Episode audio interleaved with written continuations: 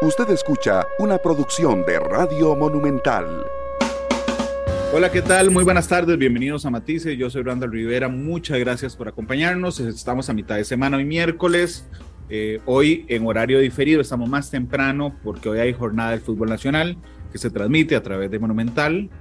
Y bueno, así es que hoy estamos como todos los días, solo que más temprano.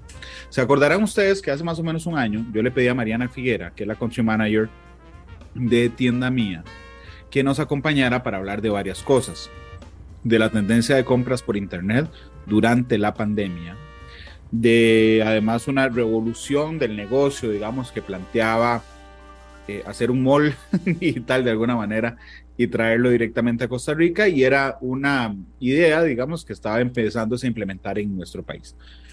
Un poquito más de un año después, yo le quiero preguntar a Mariana cómo le ha ido, cómo les ha ido y cómo les ha ido además en el cambio de costumbre, porque ya volvimos más o menos a la normalidad. Así es que Mariana, ¿cómo estás? Bienvenida a Matices, ¿qué tal? Hola Randall, eh, un placer eh, conversar otra vez contigo. ¿Cómo está todo? Muy bien, muy bien, gracias. Qué bueno, me alegro. Bueno, sí, como comentabas, este, un placer hablar contigo otra vez. Eh, hace un año hablábamos del lanzamiento y ya hoy ha pasado un año y dos meses aproximadamente. Y la verdad es que ha sido una historia bastante bonita, bastante buena. la receptividad de, del mercado costarricense a tienda mía ha sido muy positiva y, estamos muy contentos por eso, ¿no? Ha gustado mucho esta experiencia, la variedad de productos que ofrecemos, la, experiencia de compra, la facilidad, etcétera, y, nos tiene muy emocionados, la verdad. Mariana, en términos generales, Costa Rica es un buen mercado para compras o ventas por Internet. Sí, sin duda. Eh, para Tienda Mía es el primer país eh, de Centroamérica en el que incursionamos. Es un país que eh, el costarricense conoce muy bien cuáles son las ventajas de comprar en Estados Unidos y lo ha hecho durante mucho tiempo. Entonces, ya es muy conocedor de cómo hacerlo, qué hacer, cuáles son los beneficios, las ventajas, lo que no consigue aquí lo que puede conseguir mejor afuera, etcétera. Y, bueno, creo que justamente y adicionalmente el país tiene muchas características tanto macroeconómicas como políticas, sociales, que, que, son muy buenas para, para este tipo de, negocios, ¿no? Entonces todo eso hace que Tienda Mía decida eh, entrar en, en Costa Rica, lanzar aquí y como te digo, la verdad es que la receptividad ha sido muy, muy buena. De hecho, hablemos un poco, si me lo permitís, porque me parece realmente muy interesante, sobre todo porque vos no sos de acá, aunque estés acá, digamos, vos no sos de acá. Y además nos ves con, digamos, con ojos un poco más imparciales. ¿Cuáles son esas características sociales, políticas, económicas que, que, nos hacen un buen mercado? ¿Cuál, ya, digamos, con esta experiencia, ¿qué crees que sea eso que nos hace un buen mercado para este tipo de negocios? Mira, yo lo que resalto así como, como extranjera eh, es que el, el, tico es muy educado. Em, la penetración de la educación aquí es, es exponencialmente más importante que a lo mejor en muchos países de la región y eso hace que el perfil del tico eh, eh, sea muy, muy positivo para este tipo de cosas, ¿no? Sabe, toma decisiones Mm, analiza las cosas, sabe cómo hacerlo, em, entiende a lo mejor eh, los beneficios, etcétera, ¿no? En la parte económica, a nivel de inflación, que sea menor de, o sea, que sea de, un solo dígito anual. Em, en desempleo también es, interesante el, porcentaje. En penetración de Internet, más del 70% una bancarización de este, igual como 3 millones sobre, sobre 5 millones total población.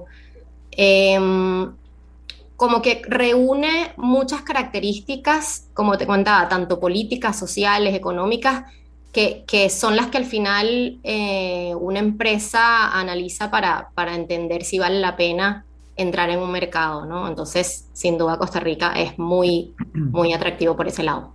Nosotros, aunque seamos un mercado pequeñito, porque ciertamente, digamos, somos un mercado pequeño, ¿ok?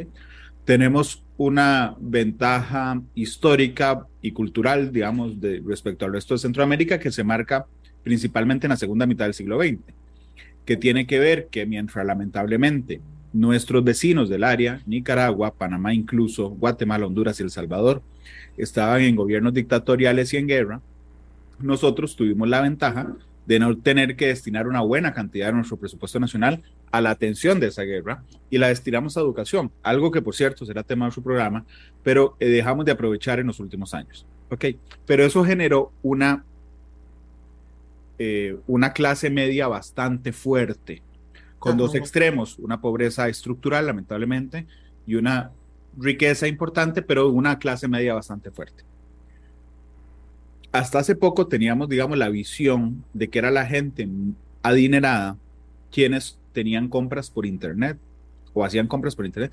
Yo me acuerdo la primera vez que yo hice una compra por internet me sentía como Donald Trump. Ok, pero, pero realmente después empecé a, empecé, digo, aquí va la polada. Después empecé a entender que había un montón de gente de clase media igual que yo que utilizaba estos servicios. Eso es lo que han encontrado, eh, Mariana, porque no es que, digamos, yo me sienta a decir, voy a ver qué me traigo hoy de Estados Unidos, sino que hemos logrado desplazar, digamos, la, la adquisición por necesidad, no necesariamente por gusto o por lujo, a otros países, a Estados Unidos particularmente, Mariana. Sí, tal cual. Realmente el perfil de, de, la persona que compra por Internet no necesariamente es estrato alto, realmente hay mucho de estrato medio, eh, no es una limitante porque simplemente hay beneficios de comprar en Estados Unidos eh, eh, para cualquier categoría, producto y, solo tienes que tener una tarjeta de crédito y algún dispositivo conectado a Internet. O sea, desde el celular, desde la tablet, desde la computadora, solo ingresar a un link y, hacer la compra. Y, y justamente el proceso de compra que, quiero ofrecer tienda mía es que sea muy fácil, precisamente para que no haya esa limitante de no sé cómo hacerlo, esto es complejo, engorroso, no entiendo. Eh, lo, que, lo que venimos a, tratar de ofrecer es que todo el mundo tenga la posibilidad de comprar en Estados Unidos como si estuviese comprando localmente y, y ofrecer una experiencia de compra fácil. O sea, es buscar el producto en un buscador, encontrar lo que quiera comprar, agregar al carrito, pagar y colocar la dirección de su casa o donde quiera que, que, quiere que se entregue. Entonces, esto hace que este, realmente se pueda sumar todo aquel que se quiera sumar eh, eh, sin una limitante tan parcial de, estrato social, ¿no?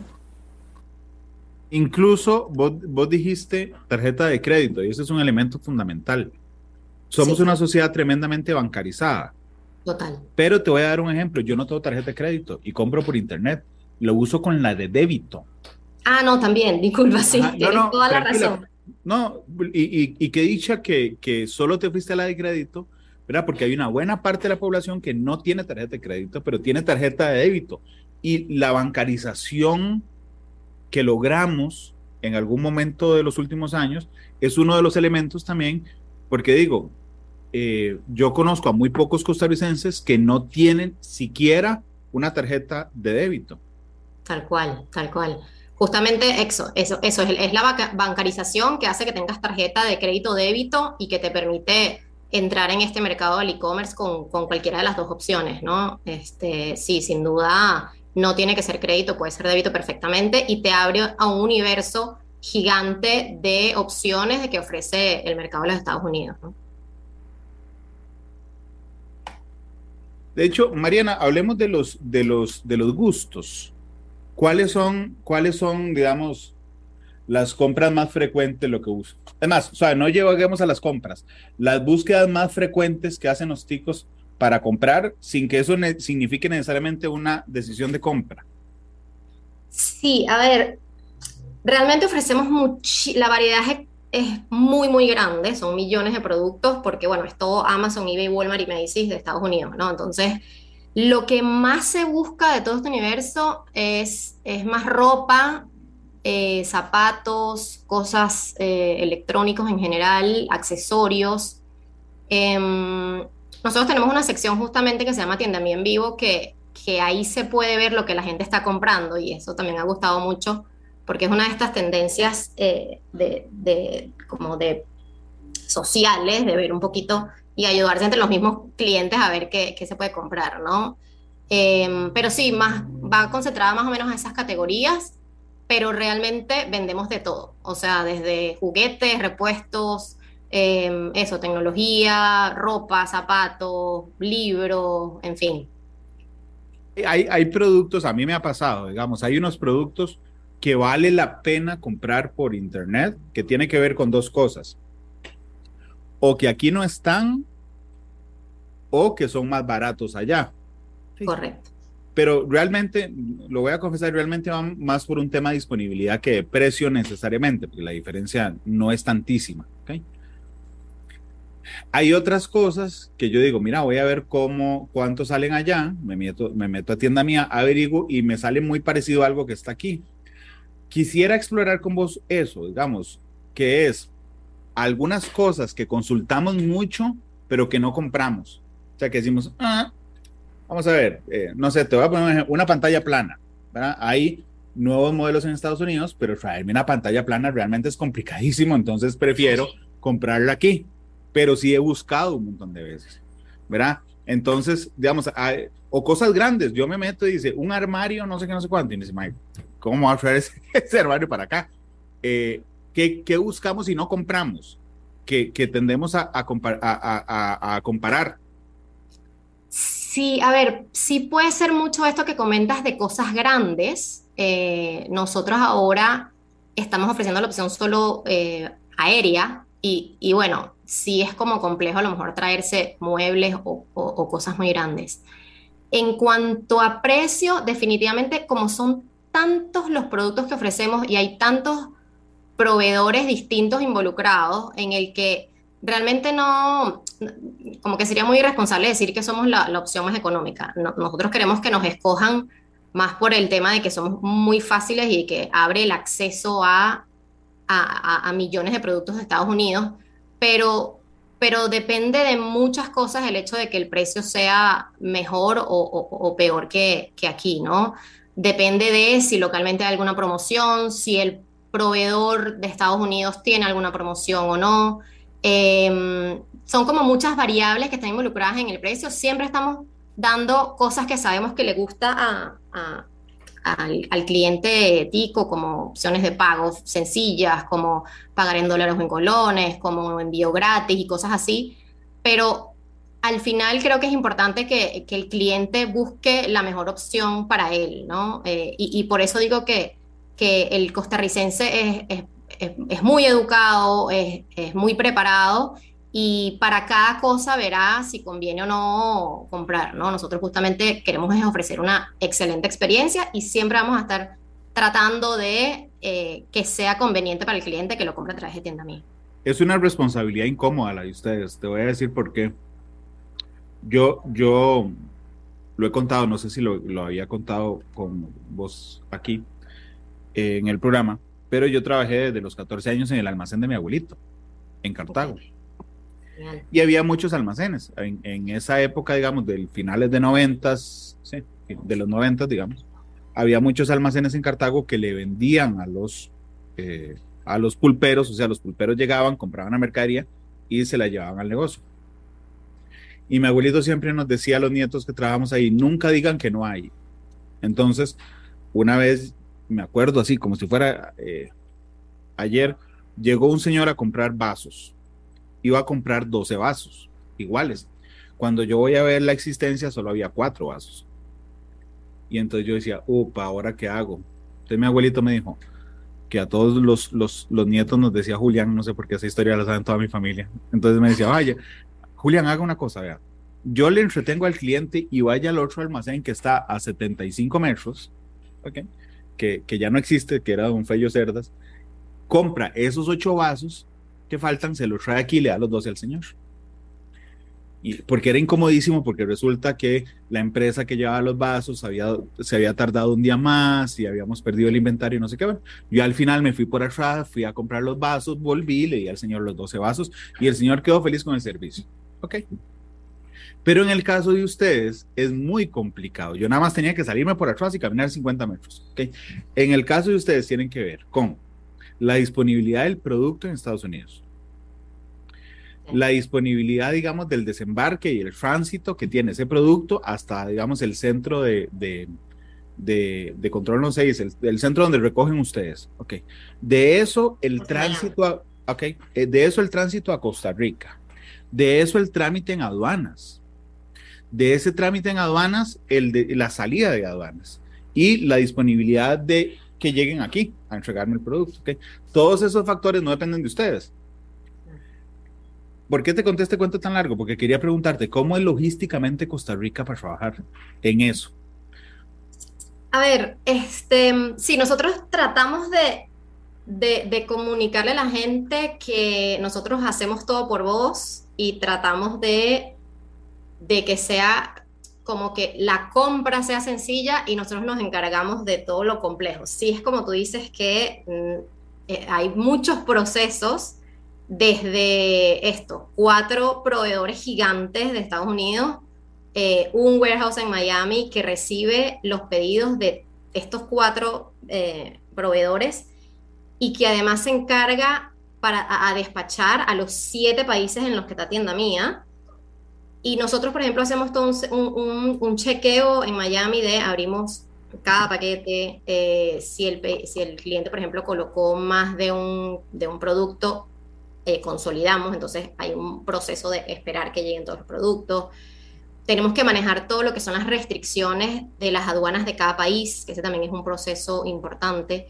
Una de las cosas que nosotros hacemos es que bloqueamos directamente en nuestra plataforma los productos prohibidos, porque nos, hemos visto que uno de los temores de comprar eh, en Estados Unidos es el miedo a que ese producto se te quede en aduana y con tienda mía realmente eso no sucede precisamente porque tenemos muchos controles para que eso no suceda, ¿no? Entonces directamente están bloqueados esos productos. Eh, luego, todo este proceso, o sea, el, el viaje internacional de Estados Unidos, Costa Rica o Estados Unidos a los siete países en los que estamos, Luego el proceso de aduana, este, que sí, eh, realmente es, bastante expedito, y luego llegar a cualquier dirección dentro de, Costa Rica. Eh, la logística específica en Costa Rica eh, no presenta ninguna particularidad distinta a la de los otros países en los que estamos, ¿no? siempre buscamos vuelos diarios, este, que los tiempos sean lo más corto posible, que no haya ninguna dificultad en, el proceso y que el cliente al final reciba lo que pidió, como lo pidió y en el menor tiempo posible. O sea, eso es un trabajo que, hacemos, bueno, a diario y que analizamos todos los indicadores detrás de toda esta logística y toda esta dinámica para irlos mejorando constantemente, ¿no? Nosotros somos una, una compañía que decimos ser muy como data driven, como llaman, y estamos constantemente analizando todas las etapas del proceso, todos los indicadores y cómo mejorarlos constantemente. Entonces, por ese lado, eh, nada, tratamos de ofrecer una, una experiencia buena. Mariana, pero te voy a desafiar en dos cosas. Ajá. Ok, fuimos hackeados. Sí, durísimo. Sí. ¿Ves? ¿Ves? Porque, digamos, puede ser que normalmente el proceso sea expedito. Ok pero ciertamente fuimos hackeados. ¿Qué problema les trajo el hackeo? Porque entonces el DUA, como se llama, eh, y el tema de aduanas, digo, es a mano. Tuvimos que volvernos no sé cuántos años. ¿Qué, qué, qué significó para, para una empresa como ustedes? Sí, la, la, como tú comentas, este, esas cosas obviamente afectan sin duda alguna. las aduanas estuvieron paradas eh, algunos días este, y bueno, el país completo, ¿no? Todas las cargas como paradas, ¿no?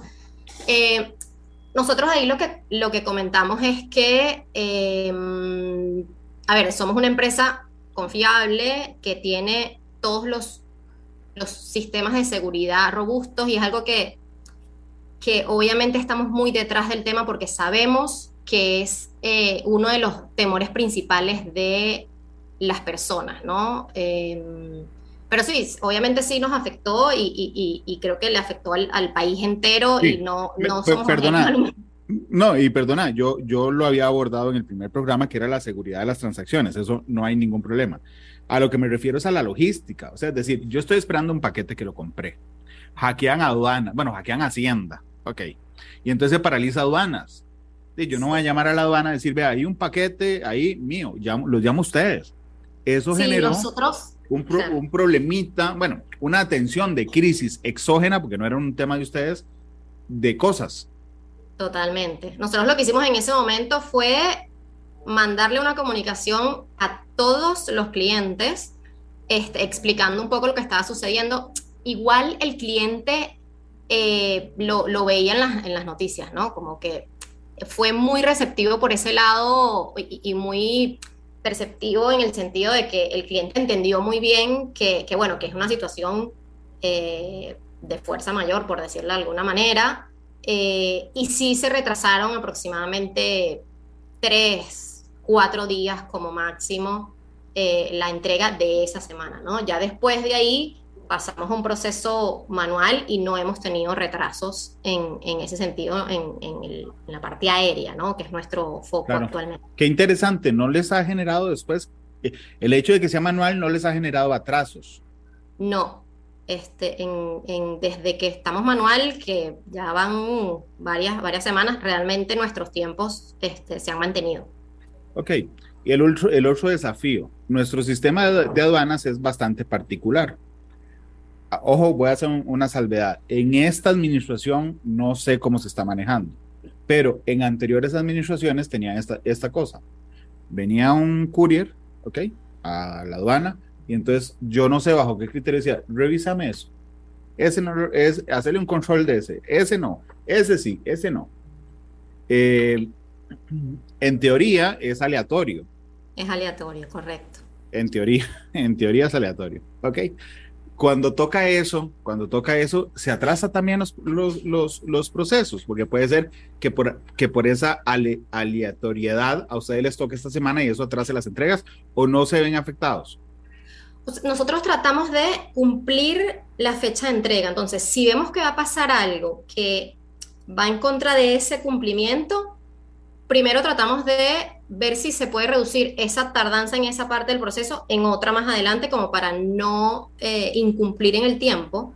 Y si definitivamente es algo que se escapa de nuestras manos o es, o es algo muy particular que sucedió con un pedido, lo que hacemos es comunicarnos con el cliente y que ese cliente sepa lo que está pasando con su pedido en todo momento, ¿no? Eh, darle de, de alguna manera tranquilidad de que, qué fue lo que sucedió, qué es lo que estamos haciendo para resolverlo y si se va a retrasar o no en base a el, cumplimiento de la fecha que, que le habíamos comentado, ¿no? Creo que por ese lado es como muy importante esa, esa comunicación con, con el cliente para que sienta la tranquilidad de que, bueno, cosas pasan, porque la verdad es que sí, cosas pasan, pero que hay una compañía como detrás queriendo hacer las cosas muy bien y si, si alguna, algún error se comete, vamos a hacer todo lo posible por resolverlo y que la experiencia igual sea positiva, ¿no? Eso es un poco lo que, lo que tratamos de hacer todos los días.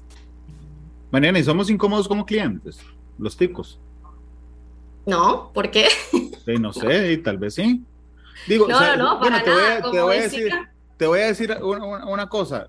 En Costa Rica, yo creo que tenemos una buena, no, no es igual que Estados Unidos, pero digamos, tenemos una buena cultura de servicio al cliente en 100%. general.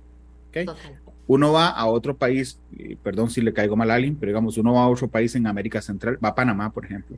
Cuando yo fui a Panamá, yo quedé asustado de, de la manera de trato, no del panameño común, que es muy buena nota, sino de la persona que te atiende en el restaurante, en la tienda, y un montón de cosas. Y yo decía, pero ¿qué es esta Hola. cosa tan rara?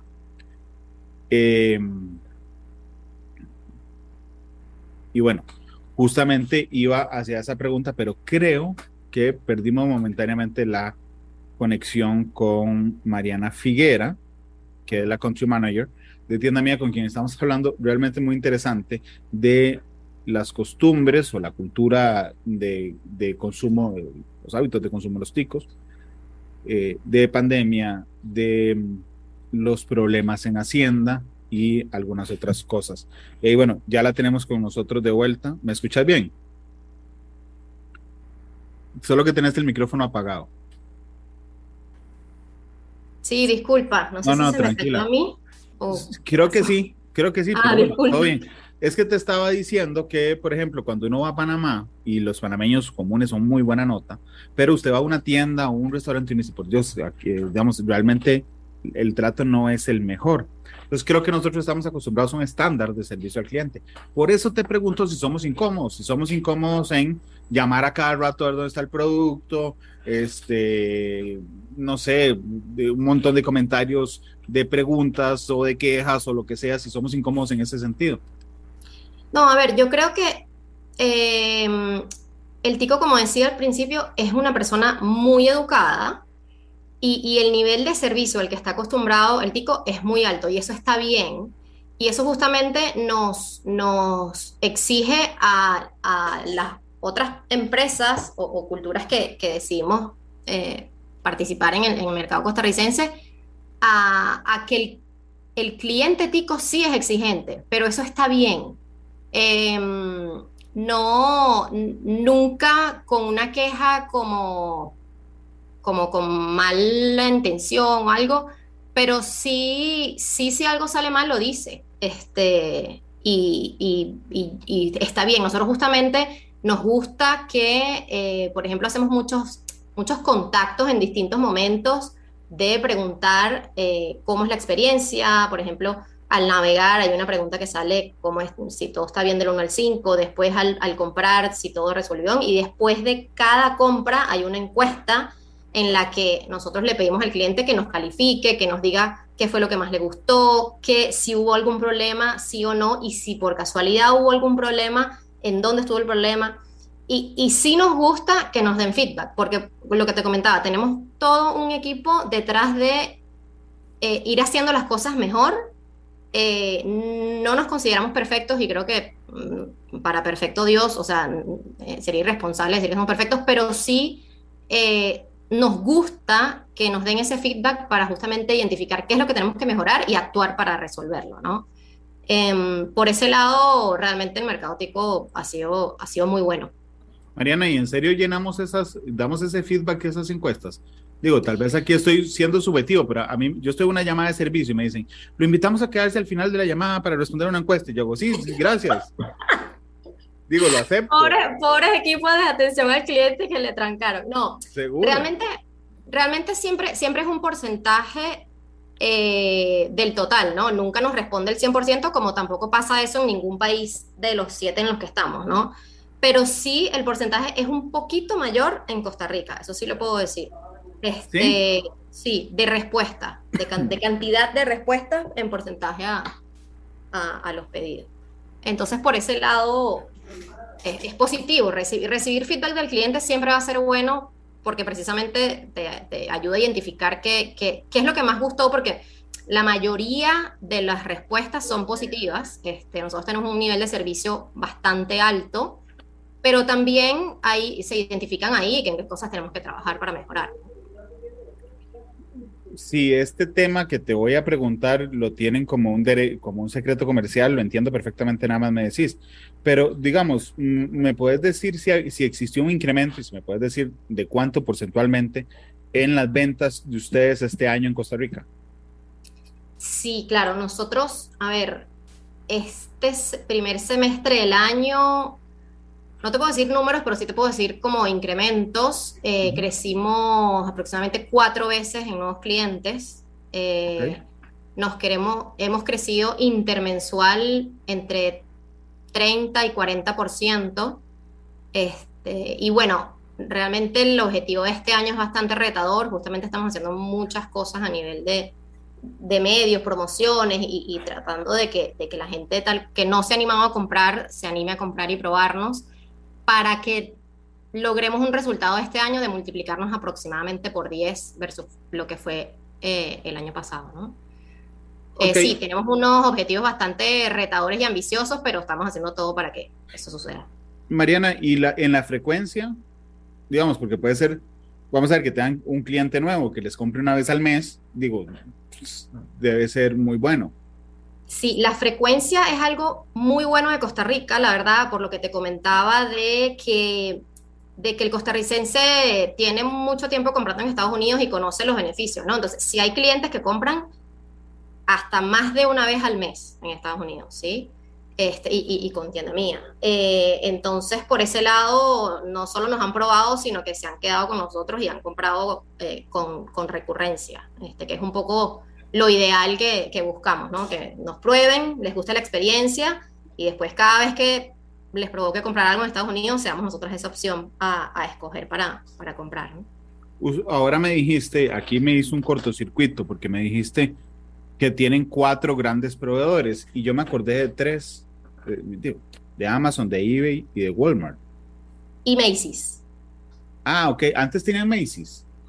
Macy's se incorporó en agosto del año pasado. Ahí está, sí. Cuando yo hablé con vos eran tres. Ah, cierto, porque nosotros hablamos como en junio, que fue el lanzamiento, junio-julio. Y como dos meses después eh, lanzamos, incorporamos a, a, Macy's en el portafolio. De hecho, de, de esos cuatro grandes proveedores, Amazon, eBay, eh, Walmart y eh, Macy's, ¿cuál es el que en el que más compramos los ticos? Te diría que Amazon e eBay. Sí, que tienen características diferentes, ¿verdad? Sí, sí, este, la variedad igual es, grande en las dos, pero, pero sí, tienen características eh, diferentes, la verdad. Bueno, es, es, es muy, muy, muy interesante. Y el tema de la frecuencia también es muy interesante. Eh, Mariana, déjame hacer la pausa comercial. Es una, la que tenemos, nos quedan 15 minutos prácticamente de, programa. Yo le recuerdo a Mariana que yo siempre le pido al invitado o invitada que escoja una canción para cerrar, para que la vaya pensando. Ok. Porque se la voy a pedir en 15 minutos. Así es que vamos a ir a la pausa y regresamos con más. Hoy estamos en horario especial hablando de, de los hábitos de consumo en Internet de los costarricenses. Ya volvemos. Porque la realidad tiene muchos tonos, matices.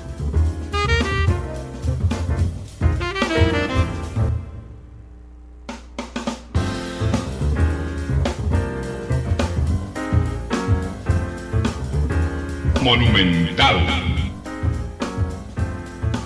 Regresamos a Matices. Gracias por estar con nosotros. Mariana Figueras, la country manager de Tienda Mía. Eh, que tiene un año ya, un poquito más de operar en Costa Rica. Yo le pedí a Mariana que me acompañara hoy para hablar de varias cosas. De, eh, por supuesto, la experiencia de hacer negocio en Costa Rica, es un tema muy importante. También eh, los hábitos de consumo, que han sido muy interesantes, además de los hábitos de consumo costarricenses. Y, por supuesto, de las afectaciones que han tenido en general con varias cosas. Le hablé del hackeo de aduanas, no le hablé aún, digamos, de la pandemia y el regreso, pero tengo una pregunta en aduanas, porque ahora lo dijiste en el tema de los controles aduaneros. Yo a veces no entiendo, digo, para ser completamente sincero, entonces, no sé, creo que, espérate a ver qué fue que yo dije, pero ¿qué es esto tan raro? Unos pilots, marcadores. Entonces, uno se mete a la página de ustedes y hay un montón, pero hay uno que dice, este no lo permite la aduana, el otro sí lo permite la aduana, y yo dije, qué cosa tan rara. Este, ¿Cómo hacen ustedes? Porque las exigencias del el control de aduanas costarricenses es complejo. Para visualizar eso, de que no voy a comprar yo algo que después no pueda entrar, Mariana, digamos, ¿cómo lo compaginan?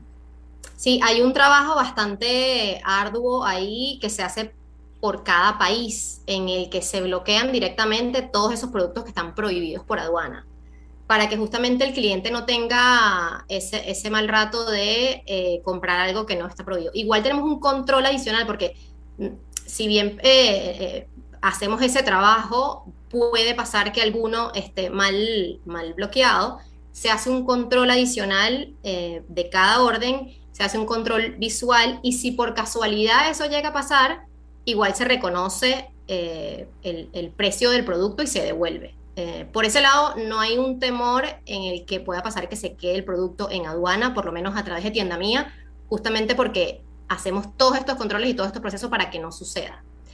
Cosas que pueden pasar, que por ejemplo, diferencia de un producto a otro, es que el producto sea usado, por ejemplo. Si está usado, no, eh, no, lo, no lo permite la aduana.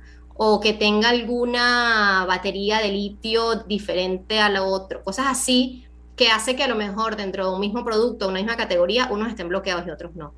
Em, pero sí hacemos un trabajo bastante fuerte para darle esa tranquilidad al cliente de que todo lo que compra a través de tienda mía eh, va a fluir a nivel de aduanas y si por casualidad después de todos estos controles no sucede, nosotros nos encargamos de reconocerlo y de hacer la devolución.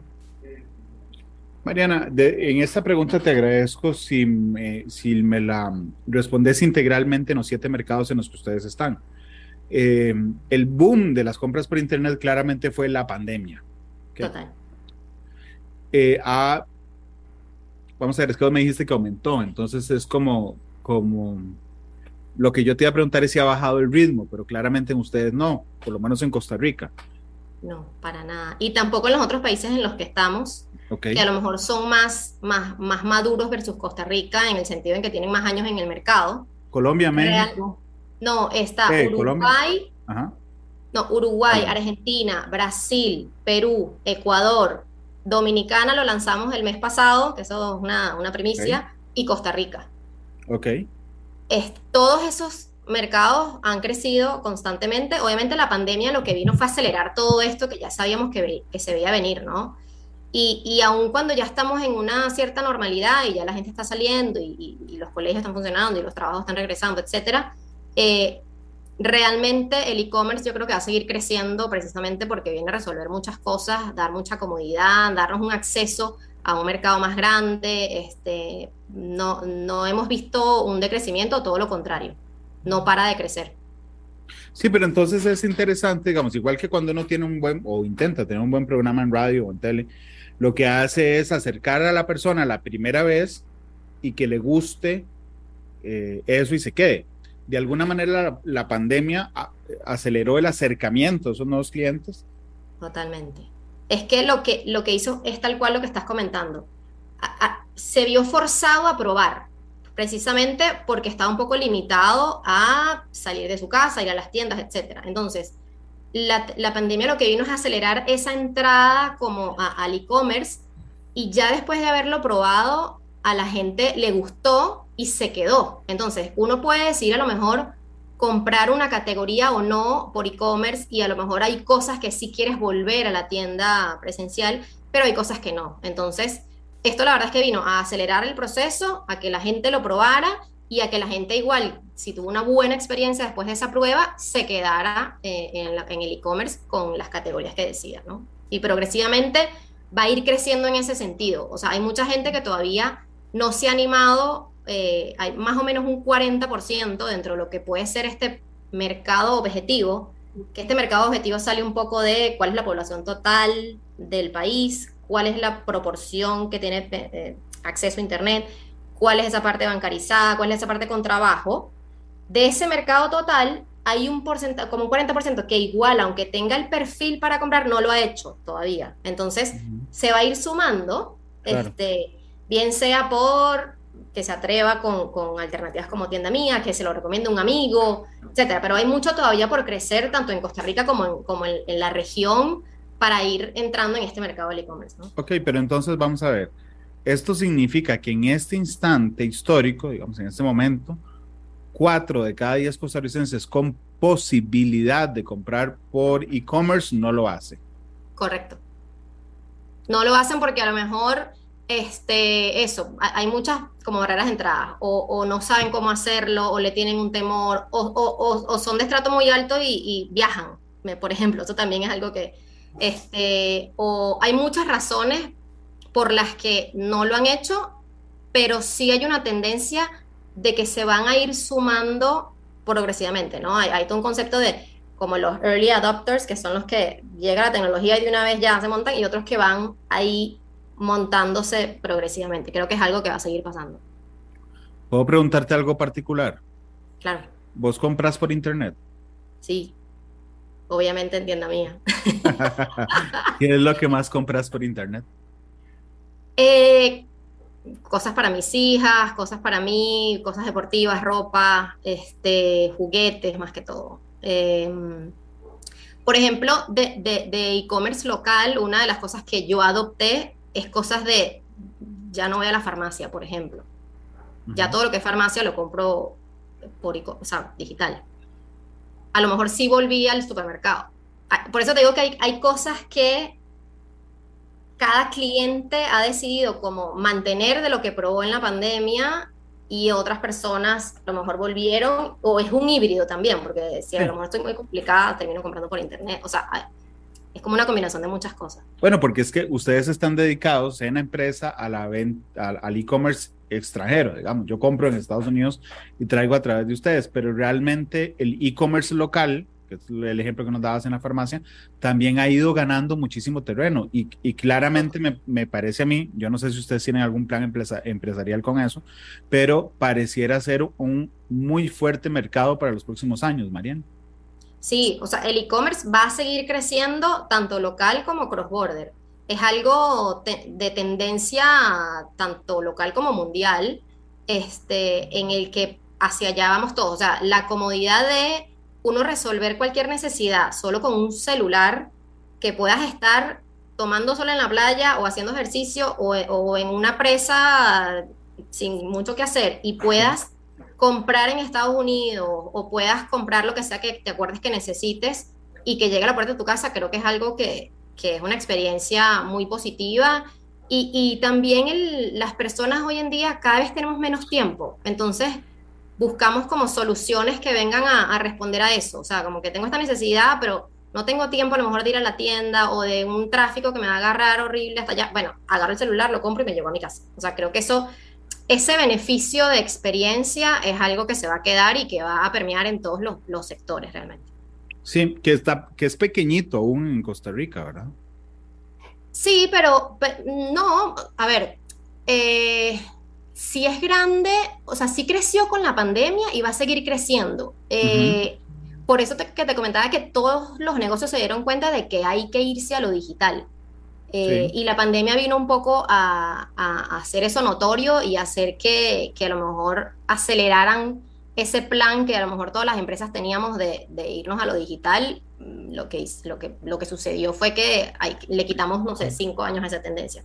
Pero hacia allá eh, vamos todos, ¿no? Sí, que es interesante cuando vos hablar de, digamos, de que hay algunos productos que sí los consumís así y otros que no.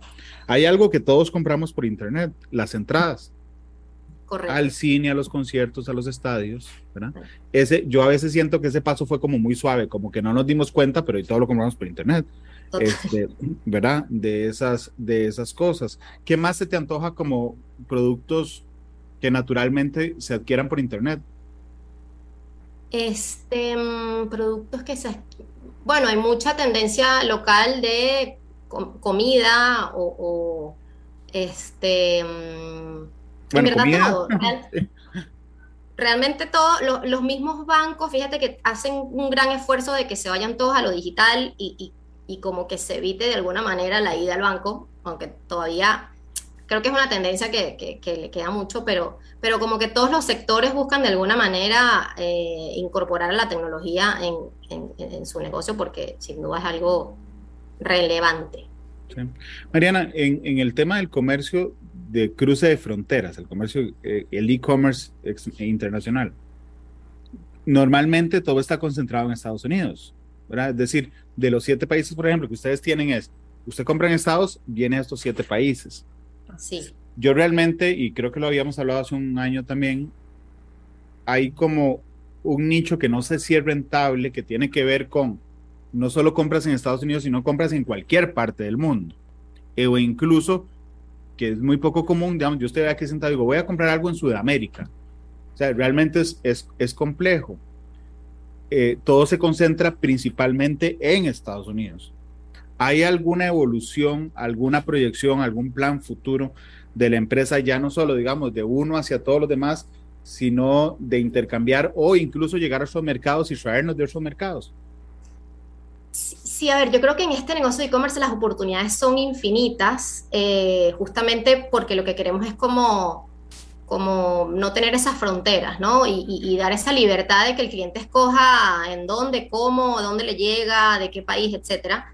Eh, en este momento nos estamos enfocando en, Estados Unidos, eh, pero no quita la posibilidad de que, de que en una futura etapa vayamos eh, incorporando países o, regiones, ¿no? Nosotros en este momento nos estamos enfocando principalmente en... tenemos un proyecto muy ambicioso de expansión dentro de lo que es la región, sobre todo latinoamericana en este momento, Y por eso te comento que, que incorporamos a, a, Dominicana el mes pasado y vamos a incorporar a otros países en lo que va de año y en lo que va de los próximos años. ¿Con cuántos van a cerrar este? ¿Con cuántos van a cerrar este? Eh... Ay, no te voy a preguntar cuáles, nada más con Vamos a sumar unos cuantos. Si quieres, no, nos reunimos el mes que viene y te voy dando la primicia. El mes que viene este, serán ocho. Ajá, ahí vamos, más o menos por ahí va. Este, pero sí, hay un proceso de expansión ambicioso porque queremos justamente ofrecer esta alternativa a todos los países de, de, de la región porque sentimos que es una buena experiencia de compra en Estados Unidos que viene a facilitarnos la, las cosas, ¿no? Sí, igual tenía una promoción, si no me acuerdo, no sé si aún la mantienen, Mariana. Digamos, la promoción antes es que creo que la primera compra tenías, te la mantenían un año, un descuento, no, no, no recuerdo exactamente qué era, pero sé que tenían, digamos, una oferta de atracción de clientes. Sí, en este momento eh, tenemos envío gratis y adicionalmente tenemos pago en cuotas, eh, y, muchas veces aparecen megacupones, por ejemplo, que pueden ser de 15, 20, 30 dólares. Hacemos, es muy dinámico lo que hacemos promocional para que justamente haya ese atractivo de, de, precio que, que, sabemos que es relevante para el cliente. Entonces vamos prendiendo y apagando cosas que sabemos que son interesantes para, para que la gente se decida comprar. Estaremos atentos al octavo país, Mariana. Genial, ahí nos vemos el mes que viene entonces. Mariana, muchas gracias por acompañarnos. No, gracias a ti, un placer siempre, Randall. Ha sido muy interesante. Contame con qué canción quieres irte. Uy, ¿verdad? Eh, ¿Será que puede ser Coldplay? Claro. Eh, Viva la vida. Viva la vida de Coldplay. Ajá. Por supuesto. Será Coldplay entonces quien despida a Matices hoy. Mariana, muchas gracias, que esté muy bien. Muchas gracias a ti, un placer. Gracias a ustedes que nos acompañaron hoy en horario especial. Eh, feliz tarde, que les vaya muy bien. Hasta luego. Este programa fue una producción de Radio Monumental.